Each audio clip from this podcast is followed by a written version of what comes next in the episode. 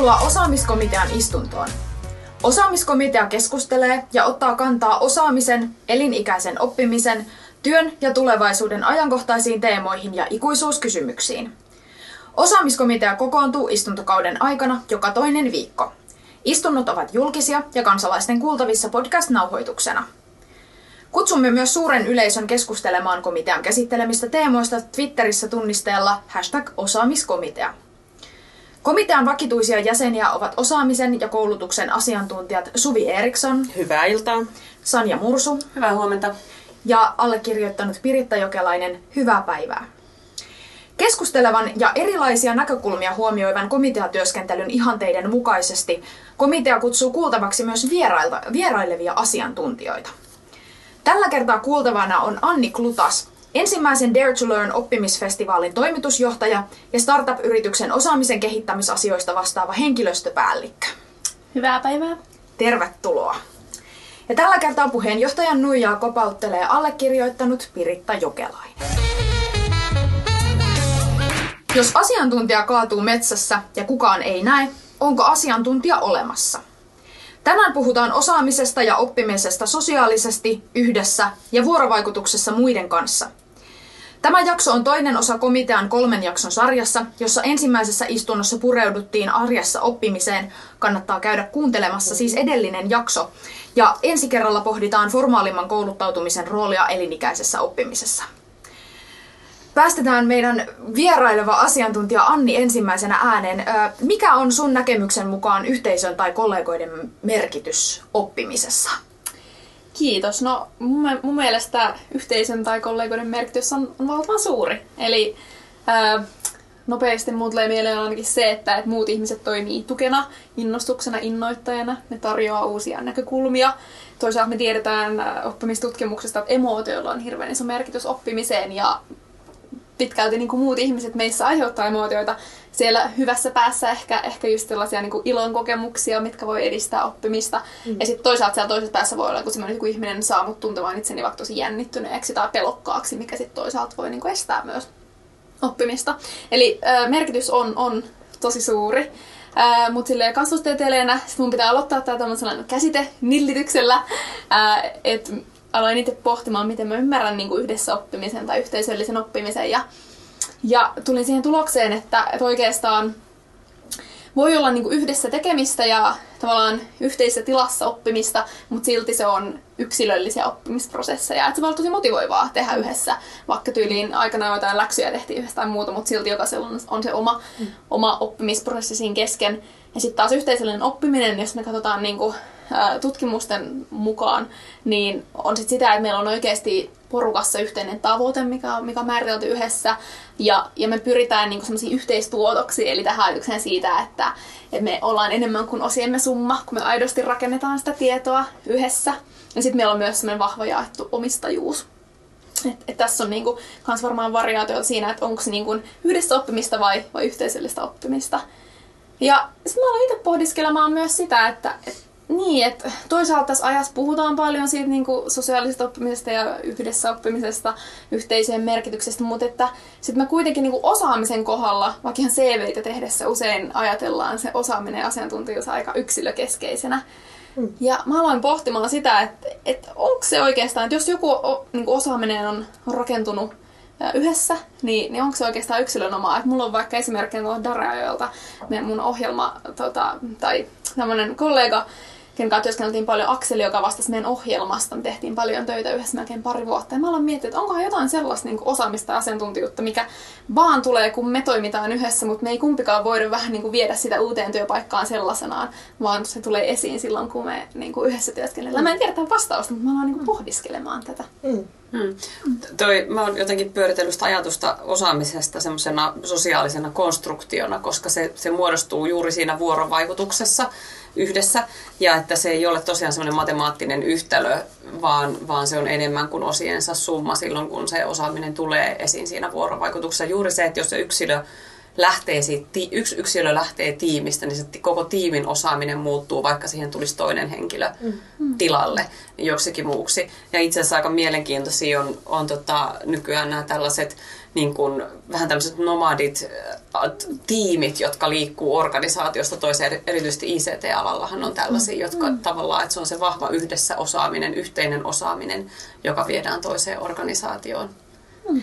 Ja toihan on itse asiassa aika mielenkiintoista juuri toi niin tiimien yhteinen osaaminen tai yhteinen erinomaisuus, että itse asiassa Harvardissa on tutkittu tätä tämmöistä niin kuin tiimien ja, ja niin kuin hui, tähtiosaajien erinomaisuutta, siis sekä kirurgeilla että sijoitusanalyytikoilla.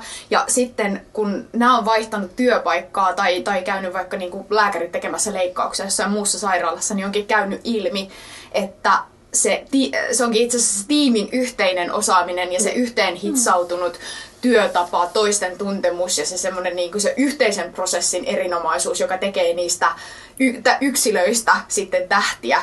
Niin se on aika jännä, että on oikeasti varmasti osaamisessa sellaisia elementtejä, joita onkin niin kuin aika vaikea yksilön viedä siitä kontekstista toisaalle ja tuosta toki tulee mieleen sellainen niin kuin omiakin kokemuksia siitä, että miten ää, kun tiimiin on vaihtunut se henkilö, niin onkin hoksannut, että joku mun esimerkiksi hei, vähän, tai mitä nyt on sitten ajatellut, että heikkous tai kehittämiskohde itsessä, niin se onkin sen toisen kautta jotenkin vahvistunut ihan huomattavasti siinä. Ja sitten se onkin ehkä lähtenyt taas, että no okei, nyt mä vähän taas lipsun tässä.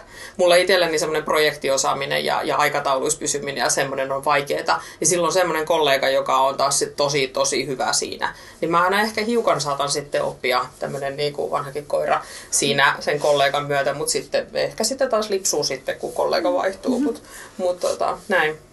Ja tuossa myös näkyy se, että se tulkinta itsestä voi muuttua, mm. riippuen, että millainen se tiimi on. Että, että jos on äh, semmoinen tiimi, missä sinne sun heikkoudet tavallaan mm. täydentyy luontevasti, niin sä et ehkä niinku edes ajattele niitä niin heikouksena, mutta sitten kun yhtäkkiä vaikka itse, jos mä työskentelen tosi tämmöisten innostuneiden ihmisten kanssa, joiden on ehkä vaikea saattaa asioita loppuun, kuten mulla välillä on, niin mm. niin sitten sit ne yhtäkkiä korostuu, että mä huomaankin, että hei, että, hei, että miten mä en ole ennen tajunnut tätä, että mä en ole aina niin hyvä viemään asioita loppuun, mutta se ei ole ennen, mä en huomioinut sitä, koska ne muut on vähän niin kuin paikannut sitä. Joo, mm. kyllä. Tähän äh, niin kuin vuorovaikutuksessa oppimisen ja osaamisen teemaan liittyen mua on viime aikoina kiinnostanut tutkijan ja uuden työn huippuasiantuntijana pidetyn Esko Kilven ajatukset siitä, miten myöskin niin kuin työn arvo syntyy niin kuin nyt ja erityisesti jatkossa nimenomaan vuorovaikutussuhteiden kautta. Eli tällöin niin myöskään osaamisenkaan arvo ei ole itse asiassa siinä yksilön itsellään omaamassa osaamisessa, vaan siinä, miten sitä sitten käytetään vuorovaikutussuhteissa. Ja mä löysin tämmöisen ihan mahtavan quotein, kun Kilpi on tuossa omassa blogissaan kirjoittanut, että tieto ilman, että se näkyy sosiaalisessa toiminnassa, on usein viisauden sijaan tyhmyyttä. Niin toi on aika hyvin sanottu, että fiksussa työssä onkin keskeistä just se yhteisön toiminta, jossa osaaminen näkyy ja jossa eri ihmisten osaamiset täydentää toisiaan. Mm. Tässä yhteydessä on kyllä pakko lähettää tämmöisiä sydänmerkkejä täältä osaamiskomitean istunnosta Esko Kilvelle. Mun on kerrottava, että mä tuossa, olisiko toissa keväänä, kuuntelin töihin mennessä Boss Level podcastin jaksoa, jossa Esko Kilpi oli vieraana. Ja se, se jakson kuunteleminen siinä työmatkalla sai mua innostumaan niin, että kun mä menin työpaikalle, niin mä ilmoitin ensitöikseni, niin kuin, että mä otan vastaan sen semmoisen tehtävän, josta mä olin jo niin kuin kertaalleen kieltäytynyt, kieltäytynyt ja sanonut, että tämä ei ole ehkä niin kuin mun kuppi teetä. Mutta innostuin ja inspiroiduin siitä niin paljon, että tartuin siihen ja opin aivan valtavasti siitä jutusta ja se oli ihan huippukivaa. Eli lämpimät kiitokset Eskolle tästä kokemuksesta, jonka innoitit. Komitea lähettää viralliset terveiset. Oikeastaan tuosta noista kilven ajatuksista jatkaen vielä, että työhän on oikeastaan aina ongelmanratkaisua ja, ja niiden ratkaistavien ongelmien määrittelyä. Ja silloinhan nimenomaan ne useammat näkökulmat ja erilaiset osaamiset tehostaa näitä molempia. Ja myöskin kilven mukaan ne jakaa sitä kognitiivista kuormaa, mikä tarkoittaa myöskin sitä, että voidaan ehkä työskennellä vähän sutjakkaammin ja, ja ehkä kevyemmin. Ja se on itse asiassa aika kiinnostavaa, että kun kilpailukykypuheessa nykyään korostetaan aika paljon sitä inhimillisen pääoman eli osaamisen tärkeyttä, mutta monesti siitä puheesta unohtuu se, että se osaaminen, jotta se oikeasti tulee optimaalisesti käytetyksi, niin se tarvitsee pariksi sitä sosiaalista pääomaa, eli luottamukseen ja vuorovaikutukseen perustuvan yhteisön. Ja musta on niinku ihan todella ilahduttavaa, että viime aikoina on puhuttu todella paljon siitä, kuinka empatia on aivan keskeinen työelämän osaamistarve niinku nyt ja tulevaisuudessa. Ja empatiahan on siis juuri sitä, mikä mahdollistaa sen ihmisten välisen semmoisen luottamukseen perustuvan vuorovaikutuksen ja keskinäisen ymmärtämisen. Joo, ja mä jotenkin tuohon empatiaan tartun, että tulee mieleen käsite psykologinen turvallisuus myös, josta paljon nykyään puhutaan niin kuin oppimisen edellytyksenä, eli se yhteisössä jaettu tai tiimissä jaettu kokemus siitä, että saanko mä olla oma itteni, että sallitaanko minun tapani vuorovaikuttaa ja työskennellä, saanko mä kokeilla eri juttuja, saanko myös muokata, saanko toki myös onnistua, mutta etenkin, että miten muuhun suhtaudutaan, jos se mm. kokeilu meneekin, meneekin pieleen. Ja, ja, ja tämä sitten niinku mahdollistaa, mahdollistaa myös sitä oppimista. Mielestäni on ihanaa, että näistä asioista enemmän niin puhutaan tällaisista jossain määrin pehmeistä asioista, kuten, kuten empatia tai turvallisuus, se, että ne on oikeasti tosi sitä kovaa korea mm. siinä, että me pystytään niin kuin, oppimaan ja, ja suoriutumaan ja ratkomaan tämän maailman niin kuin, isompia haasteita. Mutta mä jään vielä miettimään, että, että onko tuo psykologinen turvallisuus sellainen, että korostuuko sen tarve erityisesti niin kuin niissä tiimeissä, joissa on paljon erilaisia ihmisiä. Mm.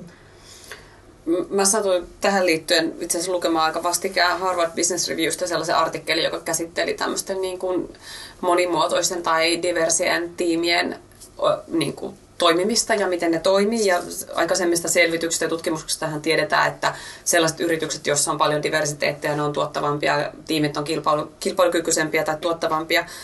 Ja tota, ähm, mutta tämä artikkeli käsitteli niin kuin sitä, että miten sellainen niin kuin diversiteettitiimi pääsee parempiin tuloksiin ja on fiksumpi yhdessä. Ja siinä jotenkin selitettiin sitä sen kautta, että, että tota, että tällaisessa tiimissä joutuu niin kuin olemaan ehkä tietoisempi niistä omista ehkä kulttuurisista olettamuksista tai lähtökohdista, ja siinä käytettiin tätä termiä biased, mm. että, että, tota, että niitä joutuu tietoisemmin miettimään, ja, ja sen takia tämä tämmöisen tiimin työskentely pohjautuu enemmän faktoihin kuin olettamuksiin. Mm. Ja sitten toisaalta myöskin niin kuin, taas sitten ne tulokulmat on niin erilaisia, että, että tota, tällaiset tiimit tai yritykset niin kuin on innovatiivisempia ja ovat, tuottavat niin kuin nopeammin markkinoille ö, tuotteita.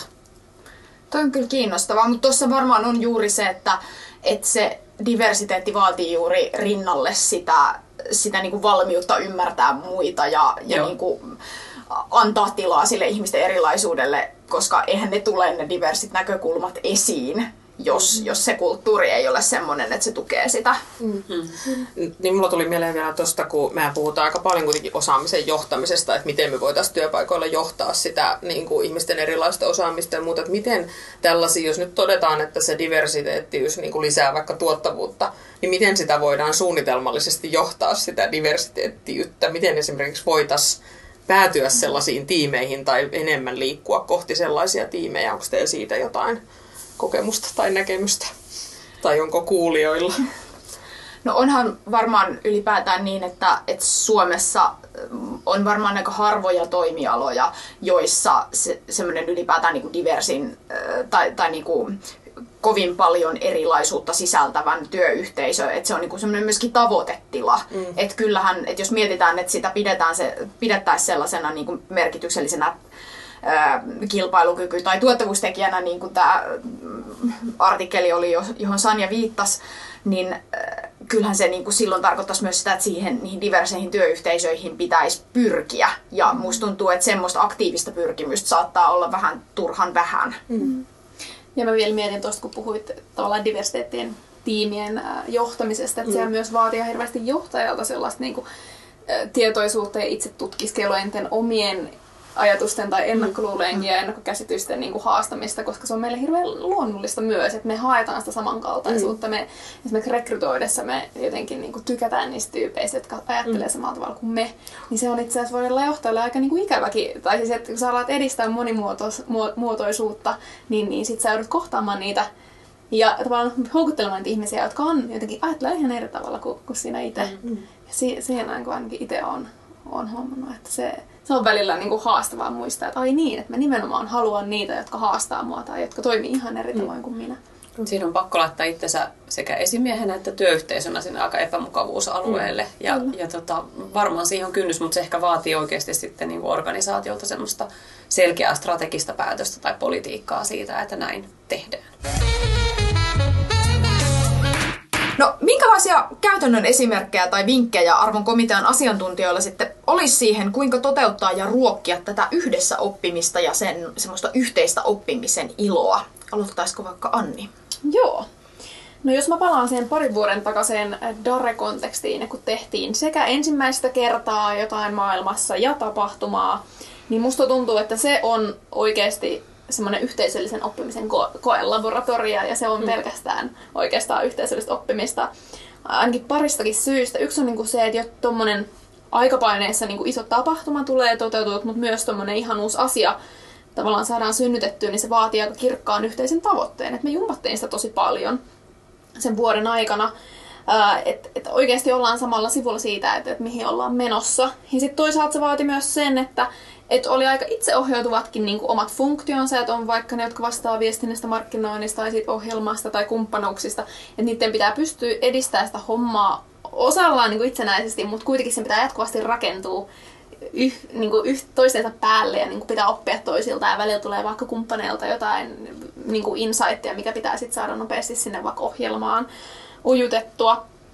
Niin se oli niin kuin, niin kuin, se oli pelkkää yhteisöllistä oppimista, mikä oli varmaan siinä se motivoivakin puoli. Ja siinä ehkä tärkeäksi nousi se, se viestintä, niin kuin kommunikointi, runsas kommunikointi, jatkuva kommunikointi ja semmoinen rajapintojen ylitys, eli just se, että miten ne niin kuin, ihmiset ja sitten myös ne tiimit niin kuin saatiin limittymään ja lomittumaan oikeissa kohdissa. Että niillä oli vaikka kiirepiikkejä eri aikaa ja niiden piti oppia vähän eri juttuja ja sitten silti kuitenkin mennä kohti sitä samaa maalia. Niin, niin se oli mun mielestä niin kuin ihan huikea, huikea niin opettavainen kokemus.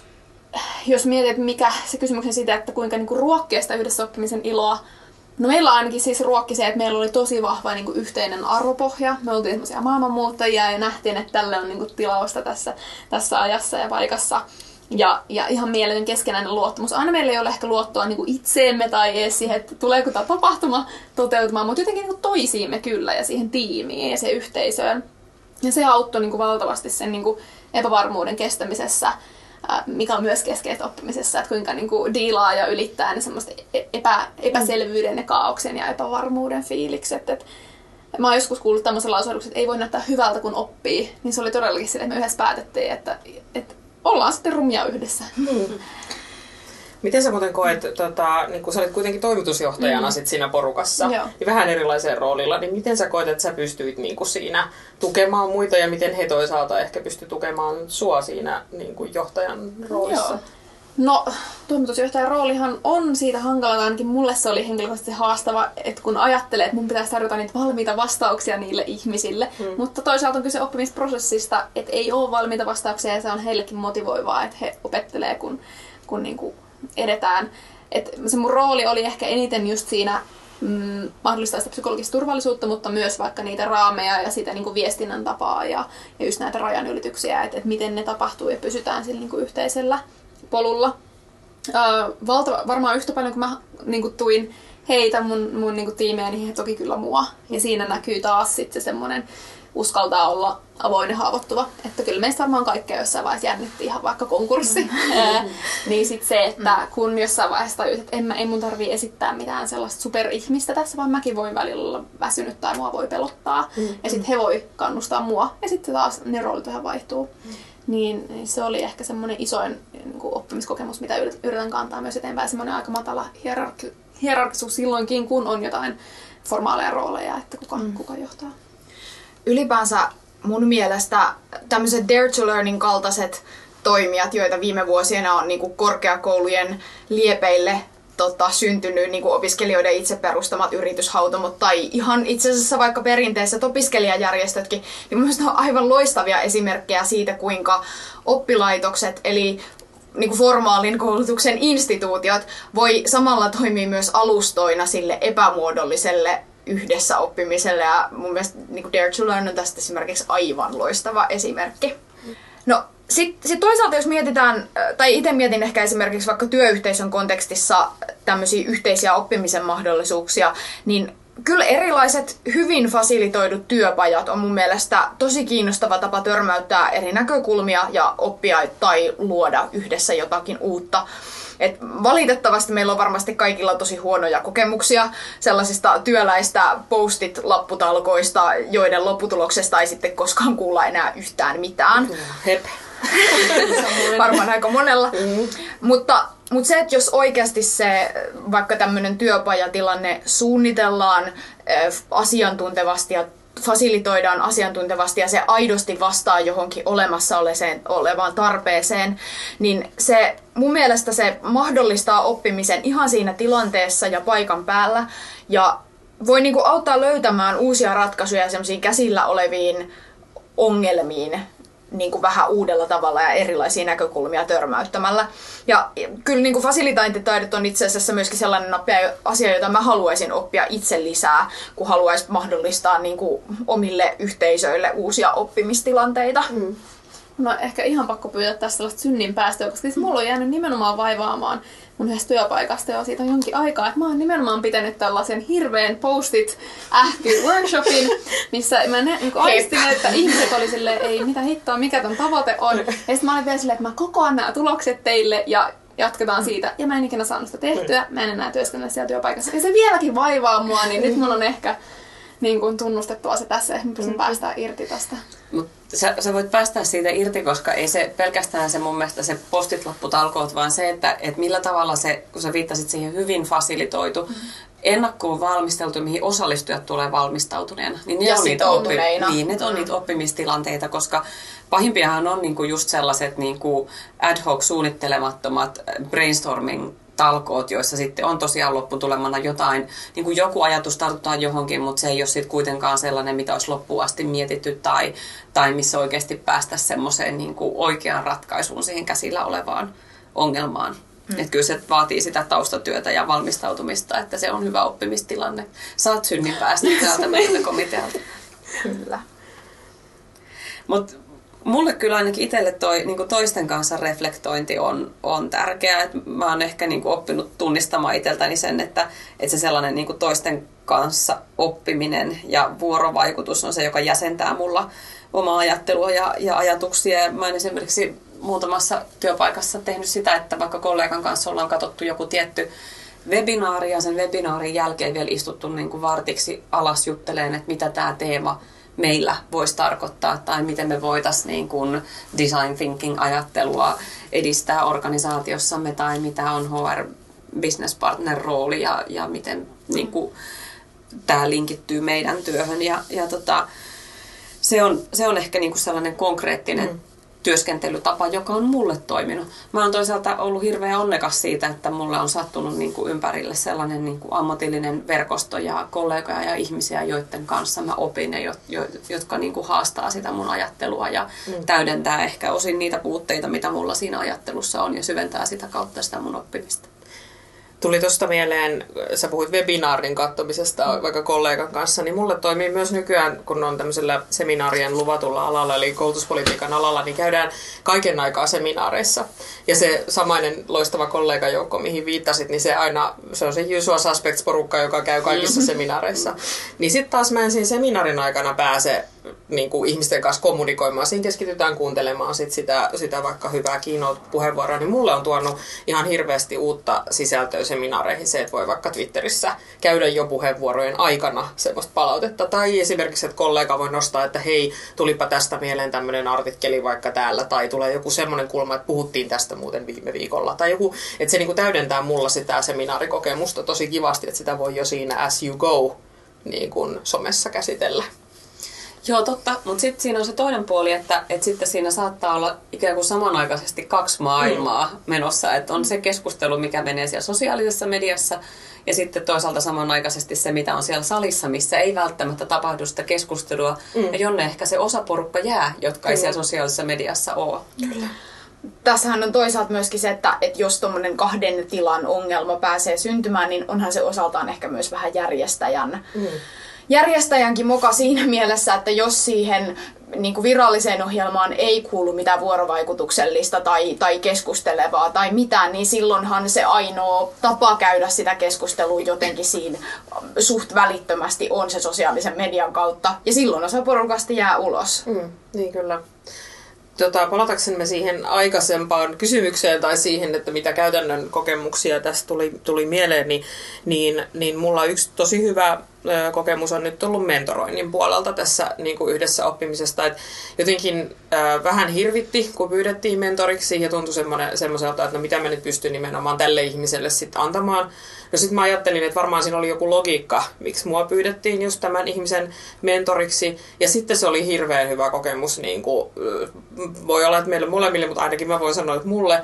Ja se, mikä mulla on, niin kuin, oli se kaikkein vahvin oppimiskokemus, oli se sellainen, päästään niin kuin irti semmoisesta ajatuksesta, että mä oon nyt joku vanha, vanhempi ja kokeneempi ja sellainen, vaan että yhdessä niitä, niitä hänen ja mun tilanteita niin kuin purettiin ja semmoisen kuuntelemisen kautta, että mä sanoin jo heti kyllä niin kuin mun tälle mentoroitavalle, että et, et mä en ole niin kuin se henkilö, joka on nyt jotenkin valmiita vastauksia antaa, mutta mä kyllä haluan tosi paljon kuunnella, mitä sulla on sanottavaa. Ja sitten se semmoinen kuuntelemisen taito kaikessa keskustelussa kyllä varmasti kehittyi siinä niin kuin muutenkin.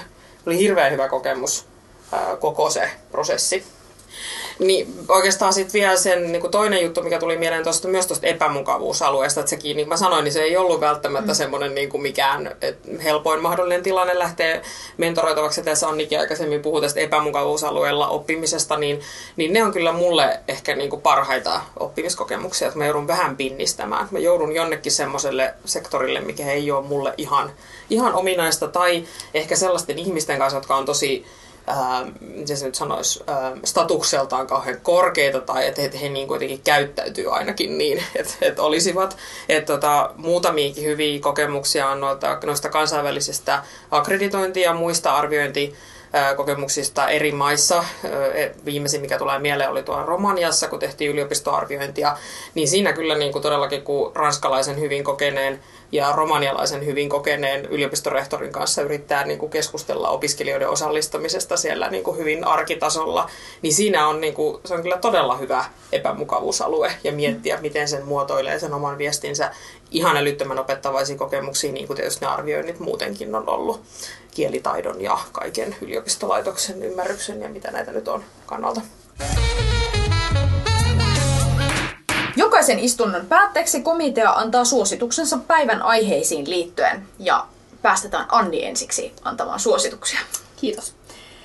Jos koet sellaista ammatillista verkostoähköä, mitä itse ehkä välillä koen, kun olisi niin paljon kiinnostavia kaiken maailman aamupaloja ja tapahtumia ja verkostoja, mihin voisi mennä minglaamaan ja oppimaan, ja, ja sitten kuitenkin ne välillä ehkä jää pinnallisiksi kohtaamisiksi, toki niilläkin voi olla arvonsa, niin äh, mun suositus on, että muodostat tämmöisiä pysyvämpiä oppimisyhteisöä jonkun teeman ympärille. Että valitset ne niin kuin, voi olla sulle tuntemattomia äh, ihmisiä, joita kiinnostaa se joku sama aihe ja alkakaa niin kuin säännöllisesti tapaamaan jo sen, sen aiheen parissa, koska silloin siihen myös kivasti pääsee harjoittelemaan oikeasti niitä yhteisöllisen oppimisen niin kuin, metodeja, mutta, mutta tota, pääsee myös ehkä vähän strategisemmin kehittämään itseään sillä, sillä tietyllä aiheella. Tämä, tämä toimii etenkin, jos on tämmöinen vähän introvertimpi ihminen, jota niin kuin, tämä verkostoidu niin paljon kuin kykenet ää, ahdistaa niin kuin, osaamisen kehittämisen muotona, niin suosittelen oppimisyhteisöä. Tässähän on kaikenlaisia jänniä uusia työkaluja. Voitaisiin melkein täältä komitealta mm-hmm. antaa jollekin tehtäväksi tutustua esimerkiksi tähän Bumble, äh, Bumble mm, tai Bumble, tälleen suomalaisittain todettu tämmöinen sovellus, joka on niin mulle tutumpi tuota deittailupuolelta, mutta, mutta myös käytetään nykyään ammatillisessa, siellä kuulemma Bumble Biz nyt versio olemassa, niin tota, meistä kukaan ei ollut kokeillut, niin, niin tota, jos jollakin on kokemuksia, niin jakakaa niitä ihmeessä, ihmeessä somessa. Eli siinä ajatuksena olisi se, että voisi etsiä myös uusia mm. niin kuin henkilöitä verkostonsa tämmöisen sovelluksen kautta. Mutta jos tällä Bumblella on nyt sit sekä tämmöinen pariutumispuoli että sitten tämmöinen biz-puoli, niin onko tässä nyt sitten riski, että menee sekaisin se kumpaa puolta käyttää? Kyllä. Se on taas se epämukavuusalue, missä sitten voi oppia. Että, tota... Pitäisikö meidän käy keskustella vaikka jatkuvasta oppimisesta, niin sitten olla vähän tarkkana, että kummalla puolella ne pyydät lähettelee. Jos rupeaa läikkymään toiselta puolelta toiselle puolelle. Joo. Joo. Joo.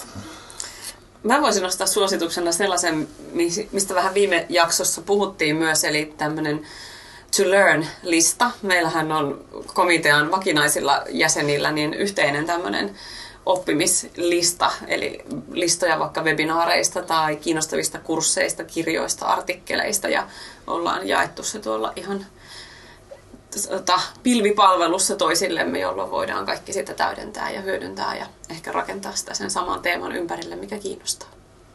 Mulla on tuohon jatkokysymyksenä, että onko myös jotain sellaista, että jos vain yksi teistä lukee sen kirjan, niin referoitteko te muille? Tai onko sen tyyppisesti sitten vielä hmm.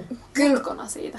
Kyllä mä näin, että komitean istuntoja valmistellessa kyllä aika paljon referoidaan toisille, mitä ollaan viime aikoina tutustuttu ja opittu. Joo, ehkä ei ihan niin suunnitelmallisesti, että olisi mm. sitä tavalla oikein niin kuin, vähän niin kuin tehtäväksi antona, mm. mutta miksipä ei. Mm. Miksipä, että siitä on niin kuin muissa yhteyksissä hyviä kokemuksia, niin, niin tota, voisi hyvinkin. Joo. Öö, mä jatkasin tästä, että myös niin kuin omassa työyhteisössä tai missä nyt sitten yhdessä tavoitellaankaan jotakin vaikuttavuutta tai tuloksia, niin kaikkein tärkeintä on mun mielestä se toimijoiden keskinäinen vuorovaikutus ja se, se osaamisen jakaminen. Eli niin kuin Sanja taisi tuolla ihan alkupuolella sanoa, että kun se ei ole matemaattinen yhtälö, se osaaminen ja että kun se ei vähene jakamalla, vaan voi kasvaa siinä vuorovaikutuksessa ja yhteistyössä, niin että kun porukan osaaminen ei ole sitä yksin omalla alueellaan suvereenien asiantuntijoiden omissa työhuoneissaan yksin hautoman osaamisen summa, vaan, vaan sen vuorovaikutuksen kautta se voi olla ihan todella paljon enemmän, kun törmäytetään ajatuksia, opitaan yhdessä ja, ja luodaan uutta. Eli vuorovaikutusta ja osaamisen jakamista. No mä oon taas mennyt niin kuin jalat suusta teiltä, kun olette sanonut niin paljon jo hyviä, mutta tota, ehkä tuohon mun mentorikokemukseen liittyen, niin, niin rohkaisisin kyllä kaikkia lähtemään mentoreiksi ainakin silloin, kun pyydetään. Ja sitten monestihan, monestihan voi esimerkiksi tarjoutua vaikka omalle opiskelu korkeakoulullensa tai, tai meillä on lukuisia yhteisöjä, jotka järjestää mentorointitoimintaa, niin olla itsekin aktiivinen ja tarjoutua. Koska yleensä on sillä tavalla, että mentoroitavia tai näitä aktoreita kyllä on kaiken näköisiä ja paljon, mutta sitten siellä voi olla hyvinkin spesifejä toiveita tietyille niin kuin mentoreiden taustoille ja osaamisalueille. Ja, ja siellä on, saattaa olla oikeasti puutetta sopivista mentoreista, eli, eli kannattaa olla aktiivinen. Siinä suuntaan se on todella opettavainen ja hyvä kokemus. Ja siinähän niihin omiin tuleviin kollegoihin sakkin voi Kyllä. sitten tutustua. Kyllä. Mainiota. Keskustelua näistä ja muistakin jatkuvan oppimisen aiheista voi jatkaa meidän kanssa Twitterin puolella. Komitea löytää sieltä tunnuksilla at Piritta J, at Suvi Eriksson ja at Sanja Mursu sekä komitean vierailevan asiantuntijan Anni Klutaksen tavoitat tunnuksella at Anni Klu eli Anni KLU. Komitean istunto on päättynyt.